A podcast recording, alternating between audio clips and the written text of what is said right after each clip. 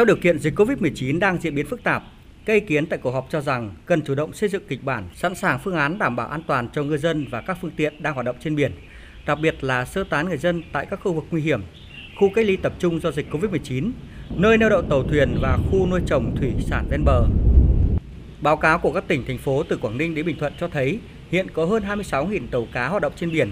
394 tàu vận tải hoạt động tại cảng. Đảm bảo an toàn cho tàu thuyền, các đại biểu đề nghị cần theo dõi chặt chẽ diễn biến của bão và tình hình mưa lũ để chủ động các biện pháp ứng phó. Tăng cường thông báo cho các chủ phương tiện, thuyền trưởng các tàu thuyền đang hoạt động trên biển biết vị trí, hướng di chuyển và diễn biến của bão để chủ động phòng tránh, thoát ra hoặc không di chuyển vào khu vực nguy hiểm. Căn cứ tình hình cụ thể sẵn sàng cấm biển với tàu khai thác hải sản. Đại tá Phạm Hải Châu, Phó Tránh Văn phòng Ủy ban Quốc gia ứng phó sự cố thiên tai và tìm kiếm cứu nạn cho biết,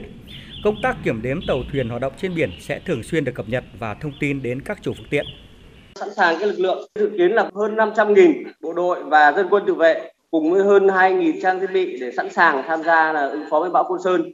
Theo dự báo của Trung tâm khí tượng thủy văn là ảnh hưởng chính trên các vùng biển, đề nghị các địa phương quan trọng nhất là phải kiểm đếm được cái số tàu thuyền và bằng mọi biện pháp để thông báo Ờ, các tàu thuyền và các ngư dân đang hoạt động trên các vùng biển và chịu ảnh hưởng của cái bão. Ngoài ra thì phải có cái biện pháp bảo đảm an toàn cho người, nhà cửa, tài sản của nhân dân trên các đảo ven bờ. Giả soát phương án sơ tán dân khỏi khu vực nguy hiểm theo từng kịch bản về diễn biến của thiên tai có xảy ra trong đợt này. Thống kê chưa đầy đủ của một số địa phương cho thấy nếu kịch bản bão mạnh và mưa lớn trên diện rộng, rủi ro thiên tai cấp 3 trong điều kiện dịch COVID-19 diễn biến phức tạp sẽ phải sơ tán gần 74.000 người dân khu vực ven biển, hơn 111.000 người ở khu vực ven sông và ngoài đê, gần 71.000 người ở khu vực có nguy cơ cao về lũ quét, sạt lở đất. Ông Trần Quang Hoài, Phó trưởng ban Ban chỉ đạo Trung ương về phòng chống thiên tai, yêu cầu các địa phương tiếp tục thực hiện nghiêm chỉ đạo của Thủ tướng Chính phủ, sẵn sàng ứng phó thiên tai trong bối cảnh dịch COVID-19. Đồng thời lưu ý, mặc dù còn xa đất liền, nhưng không được chủ quan ứng phó bão vì theo dự báo khi vào Biển Đông, bão sẽ vẫn ở cấp 11. Đây là hình thái thiên tai nguy hiểm. Đề nghị Trung tâm Dự báo Khí tượng Thủy văn Quốc gia cảnh báo kịp thời, thông tin chính xác để các bộ ngành địa phương chủ động phương án triển khai ứng phó phù hợp với điều kiện thực tế, nhất là dự báo cường độ và thời điểm bão đổ bộ, cường độ và mưa của hoàn lưu bão. Điều này rất quan trọng trong phương án khi phải sơ tán dân những khu vực có nguy cơ cao về thiên tai trong điều kiện dịch COVID-19 diễn biến phức tạp như hiện nay. Theo đó, các địa phương căn cứ hướng dẫn của Bộ Y tế trong đảm bảo an toàn phòng chống dịch khi sơ tán dân và tại các khu cách ly tập trung.